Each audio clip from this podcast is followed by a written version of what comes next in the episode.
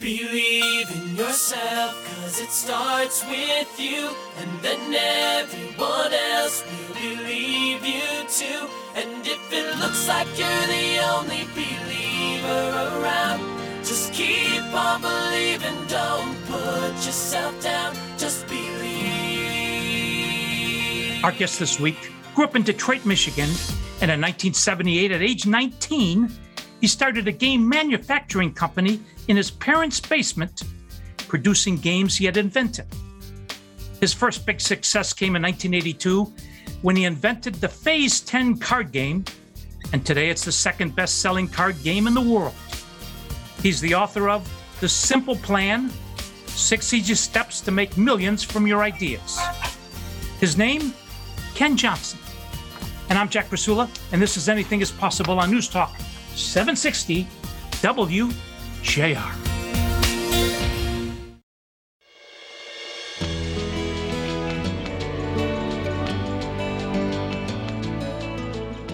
I'm Jack Krasula. This is Anything is Possible, and we're talking to a fascinating young man, Ken Johnson, who came up with the board game Phase 10, and 80 million copies later, it's doing okay. Ken, welcome. A real honor to have you. Uh, thank you, Jack. I'm happy to be here. Um, can we start by you leading us in an opening prayer tonight? Sure. Thank you. Uh, dear Lord and Father, we thank you for the opportunity to sit down and, and talk and share ideas and help one another in our journey through this life. Uh, may you continue to bless us and bless the efforts of all people seeking to benefit others and help other people as they journey through their lives in this world that we live in. All things we ask in the name of your great Son and our Lord, Jesus. Amen. Amen. Thank you. Let's go back. Your childhood, you're one of three children. Talk about your childhood and your mom and your dad, please. Sure. Uh, thanks, uh, Jack. So I, I, guess we had a relatively normal childhood. My, my father was a uh, GM worker, factory worker. And in our neighborhood, there were a lot of factory workers working for one of the big three at the time. And, and so we you know, we, we always had things. We didn't struggle so much uh, as a lot of people uh, did. Um, my father also worked a second job. He painted houses. And so when I was 12, he started me painting houses with him to try to teach me a, a work ethic. And so I opened my first bank account at 12 and uh, had that bank account until I started my business. It was from those funds I was able to start my business. So I saw the benefit of saving money even at a, at a young age. What's the biggest thing you learned from dad, and what's the biggest thing you learned from mom, Ken? Uh, let's see. Let's start with my mom. She was always very patient with us and uh, would talk with us and try to work through our issues. So she was very good at, at just being a, a calm uh, person in the household. Uh, what I learned from my dad, though, was again a work ethic and responsibility. I mean, he he laid responsibilities on me at a very young age, and so he taught me the importance of being responsible, uh, doing what you say, and uh, always trying to do a good job for people. And that's what he always instilled, and what he did when he worked uh, painting houses, and of course when he worked on his job at GM. You mentioned that at twelve you started painting with him. Yes. What's what did that teach you? Well, you know, it taught me that you, you know, you you work and you you earn a dollar. You know, if you put in the hours, put in the work, you earn money. And he taught me to save a portion of that money. Don't spend it all in one place, but to save money, and and because I would need it later. So uh, I think working at such a young age taught me the value of, of working, earning money, and saving money. All right. What was your favorite toy game growing up? Uh, you know, we played a lot of games in our household. There were three of us kids. I actually had an older sister who was not in the home, but th- there were three of us living in the house, and and uh, we played a lot of games. I would say back in those days, my favorite was probably Monopoly. You know, it was probably everyone's favorite back then. Um, but we also played a number of other games, pretty much everything on the market, from life to aggravation to careers, a number of games. All right, at 12 years old, you're painting houses with your dad, but at 12 years old, you also created your first game. I think it was entitled Dice Baseball. Please. Right, right. So it, it, was round 12 that, again, because we played so many games um, we all three the three of us became very creative, uh, and we would take, for instance, Monopoly, and we put two Monopoly boards uh, together, and we form a figure eight. So we had the corners together, and you'd go around the board. So it extended the game, but it made it much more interesting playing Monopoly on two boards. Um, so yeah, we were always very creative. So at one point, we, uh, my brother and I, collected Topps baseball cards, and we thought, wouldn't it be cool if we had a baseball game utilizing the Topps baseball cards as the players?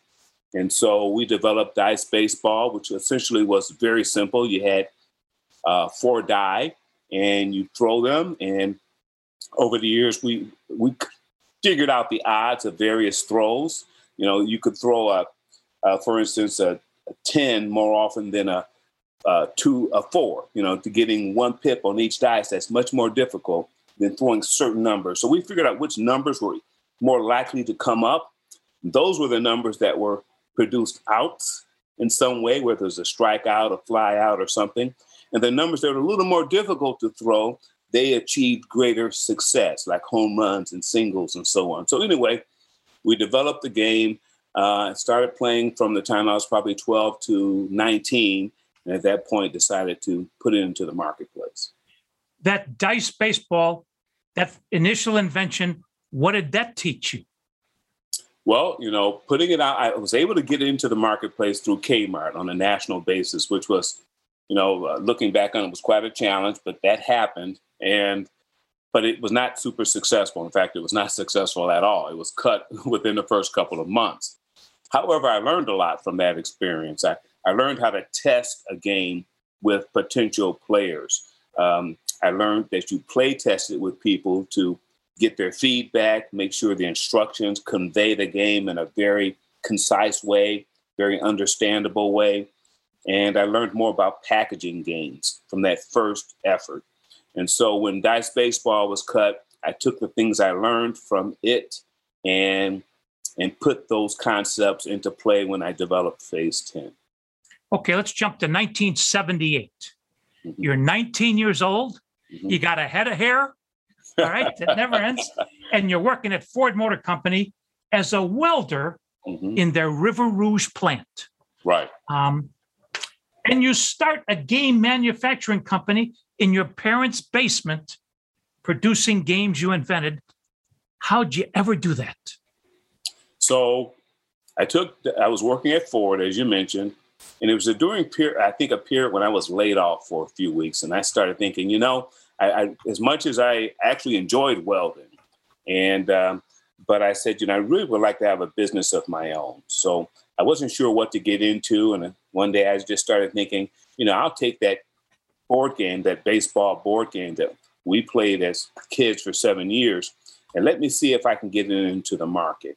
So uh, one thing led to another, as I mentioned, and I was able to get Kmart to to buy it. It took a took a little effort, you know, it took a year or so of, of trial and error, uh, building prototypes, uh, finding graphic artists, and doing all those things that were more difficult to do back in the day when you didn't have you didn't have the internet, you didn't have Google, you didn't have social media. You had to literally go out to the library, look up a Thomas Register to find various manufacturers and things. So it was a bit more challenging than it might be today, but I was able to come up with all the uh, suppliers and uh, develop a game and convince Kmart to buy them and and actually started licensing to another company. Once I developed enough prototypes and convinced Kmart to buy them, I started licensing uh, to another company who then produced and shipped all of the units uh, to Kmart.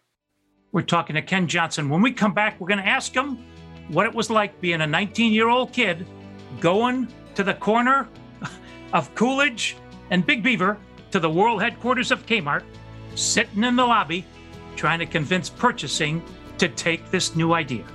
And I'm Jack Krasula, and this is Anything is Possible on News Talk 760 WJR.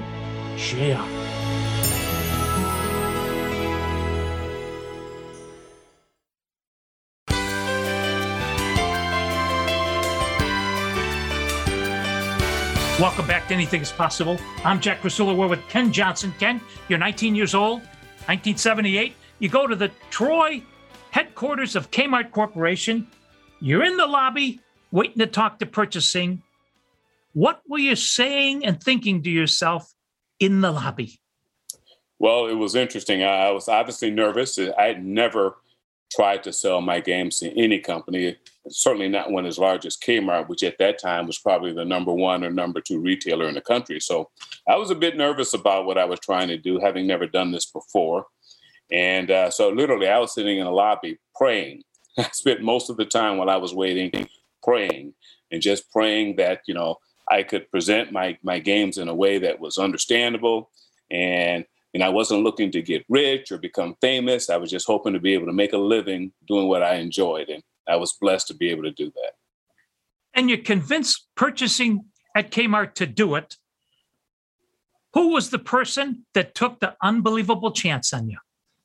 I'll never forget him. His name was George Christensen. And uh, he took a chance on, he called me the kid from Detroit. Whenever I came back to visit him, he says, Oh, yeah, you're that kid from Detroit. And so uh, he took a chance on me. Um, I think I was able to convince him that if I was given an opportunity, I wouldn't let him down and I would work hard at it. And he saw something in me. I'm not exactly sure, but I did ask him later on what it was um, because people were astounded at, at you know what we were able to accomplish at such a young age and with no experience. And so I asked him, I said, you know, what what made you give me a chance? And he said, you know, you just had um, some confidence, and I, I, just wanted to see if you could do it because you you seemed so sure. I, I, thought maybe you could do it. So he gave me a chance, and I remember after he gave me that first order, he as I was walking out of his his office, he says, "Ken, don't let me down," hmm. and I assured him I would not, and. I think he would say if he was still with us that I did not. So no, I didn't let him down. You've made him proud. You've made him proud. All right, let's jump to 1987 you come up with a game, Phase 10. Tell us about Phase 10. Okay, so uh, after the initial game, Dice Baseball did not do very well in the market, and Mr. Christensen actually called me and said he was going to cut it. Uh, somewhere along that time, he told me that you know the number one game in the country and probably the world at that time was Uno, and Uno was hitting its peak. It was in its 11th year. This is 1981, actually, and he says, "Look, Ken, you know Uno's doing really good, and you know if you could come up with a game like that, you know you could really do well." So I went back home and I thought, well, I need to come up with a card game. And I need to come up with a card game based on a concept people understand, much like Uno is based on Crazy Eights. I wanted to come up with a card game based in a, a form of card game play that was already understood but with various twists and turns, much like Uno had twists and turns on Crazy Eights. So I thought I'd base uh, Phase 10 in rummy. And uh, that led me to the concepts of Phase 10. And I tested it and played it with a number of people. They enjoyed it. And um, went back to that buyer and presented it to him. And he said, okay, let's give it a shot. And, and he did. And he put it on the shelf and he started, he says, this time, Ken, I'm not going to give you the whole chain though. We're going to start with just 20 stores here in Metro Detroit, and let's see how you do with those. So I went to work in my parents' basement, producing enough games to fill that order, and kind of the rest is history. Um, you own the trademark of the name, the Phase 10. Why the name Phase 10? Interesting. Um, so when I was developing the game, and before I actually started testing it with various groups, I was trying to think of a name, uh, and I developed these ten phases or contracts, and it, that you play in the game. And I said, okay, what am I going to call it? My first thought was ten steps, and something that didn't ring very good. And then I thought uh, step ten, and that still didn't quite have the ring. And said, hmm, well, these are kind of phases you have to go through, one phase after another. So why don't I call it phase ten? And that once I said that to myself, phase 10, that was it. I was stuck on that name and and went to the trademark office. Uh, actually, a few years later, after talking to my attorney, I didn't do it right away. Um, but I thought it was such a good name, and I went with that and presented it to the buyer. He thought it was a good name because it was different, and uh, that's how we came up with it. It was just a matter of looking at how the game played and coming up with a concept that was yet different in terms of a name.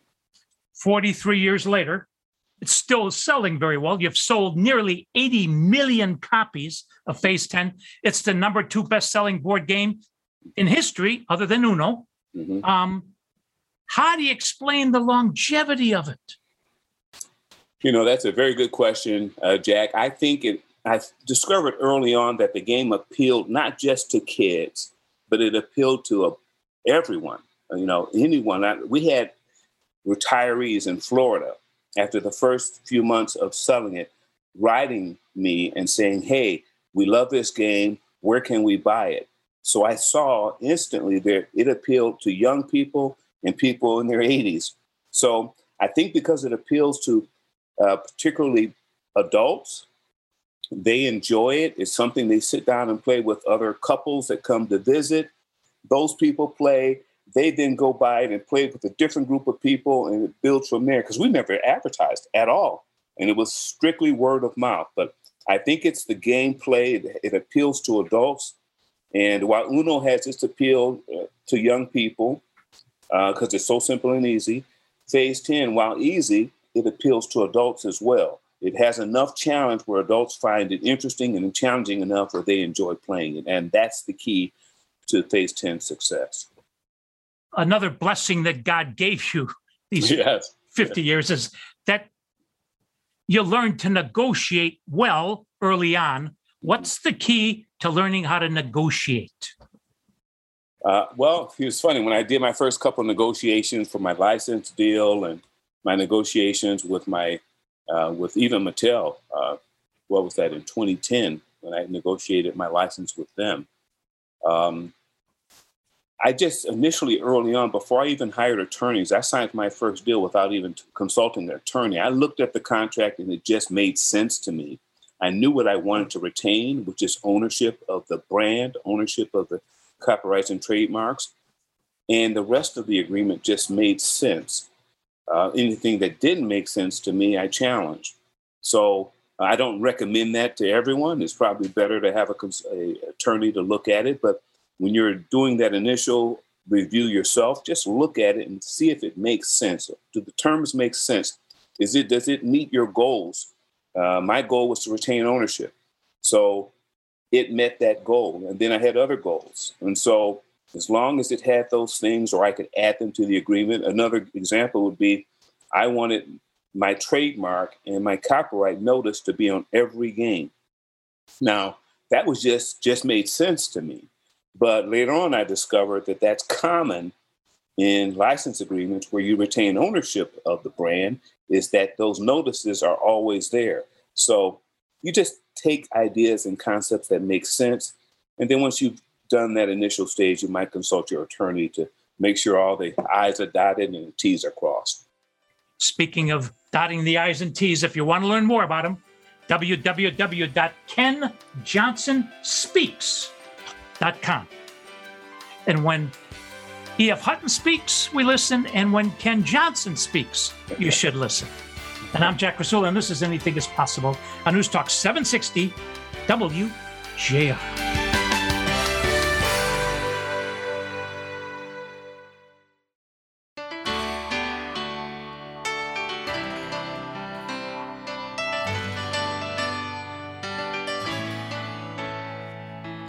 This is Anything is Possible. I'm your host, Jack Krasula. We're with Ken Johnson. And in 2012, he was nominated for a TAGIE Award, which is the Oscar of the toy and game industry. Early on, 19 years old, go to Kmart. You're working as a welder at the Rouge plant. You had a real can do attitude, which a lot of people don't have today. How does a young person get a can do attitude, Ken? Well, you know, that's a very good question. I, I think uh, you have to believe, well, it's like the title to your show anything is possible. And I don't say that just because I'm on this show. I firmly believe that if you stick your mind to something, put your mind to something, anything is possible.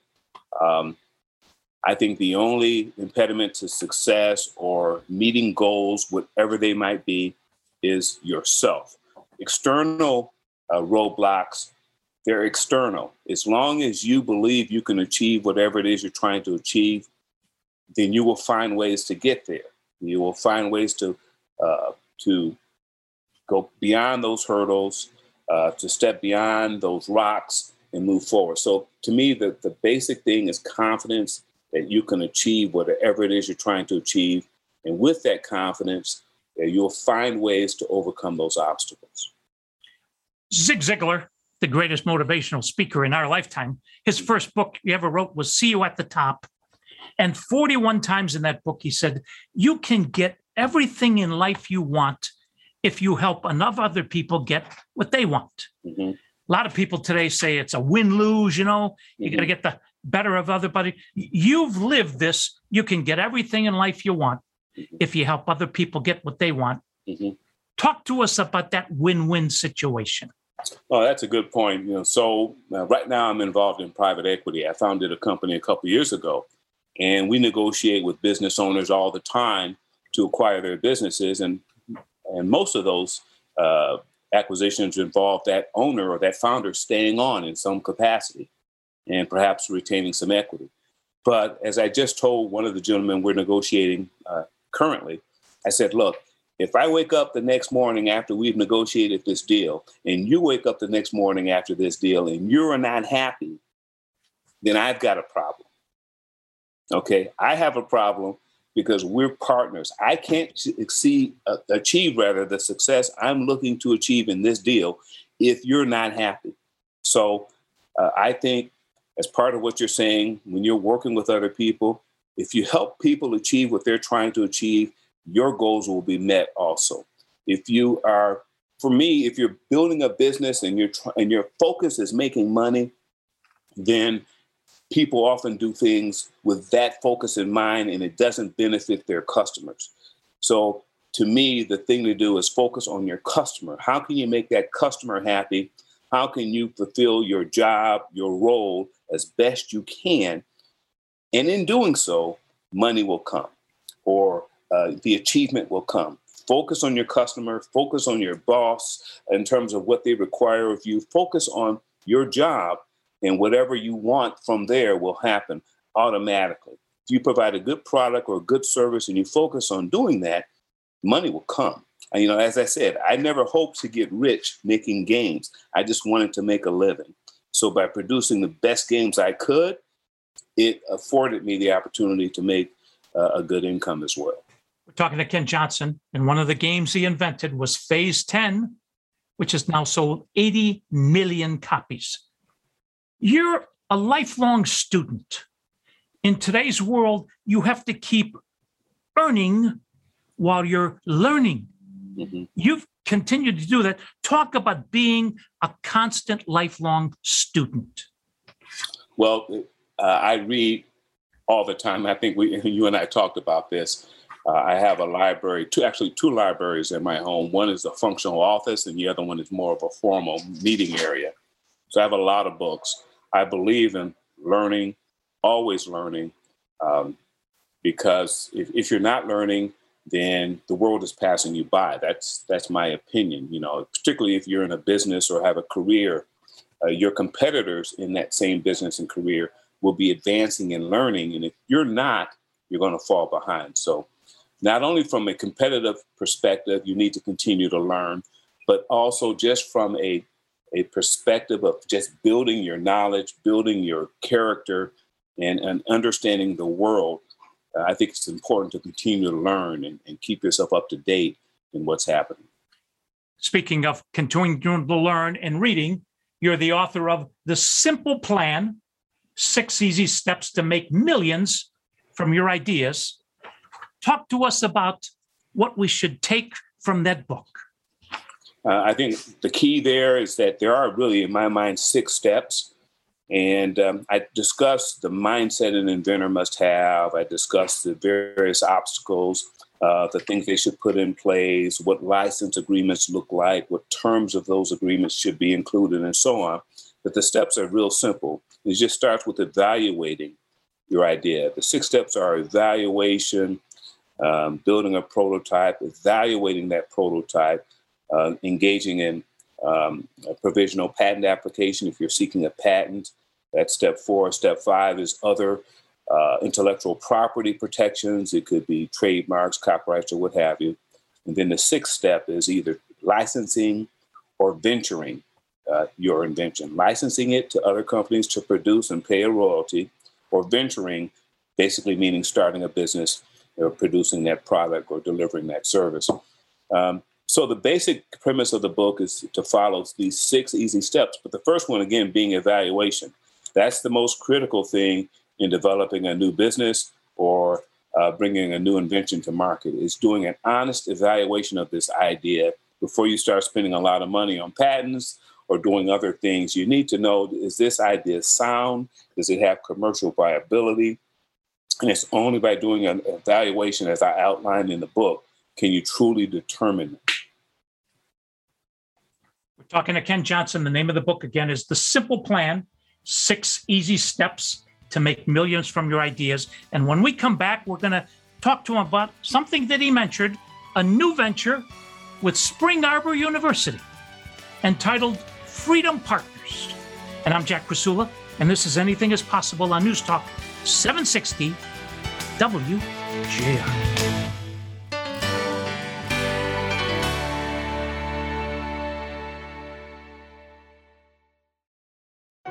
Jack Krasula, host of WJR's Anything is Possible, the weekly radio visit, brings his 15 years of inspirational storytelling to hardcover. With God, anything is possible. Anything 13 of Jack's more than 750 tales of defeating odds and achieving the extraordinary.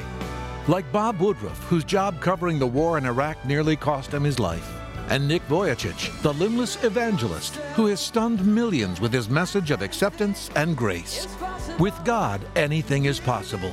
Order now while signed copies are still available at trustinusllc.square.site. That's trustinusllc.square.site. And as Jack says, Make it a great week because with God, anything is possible. Spohom. Anything is possible. I'm Jack Krasula. This is Anything is Possible. We're talking to Ken Johnson since 2013. He's been the founder of the Inventors Academy, which is a free online community designed to provide education, resources, and community to both new and experienced inventors. But let's talk about Freedom Partners, this partnership with Spring Arbor University. Ken, right. first, tell us about Spring Arbor and why did you choose Spring Arbor University? So, Spring Arbor is a Christian uh, university, a Christian higher education, and it has been it's over 100 years old. And its focus is is being true to Christian principles while supplying a, a very robust uh, education to its students. And so, I chose Spring Arbor uh, for this particular initiative because because I, I believe in its values and its mission.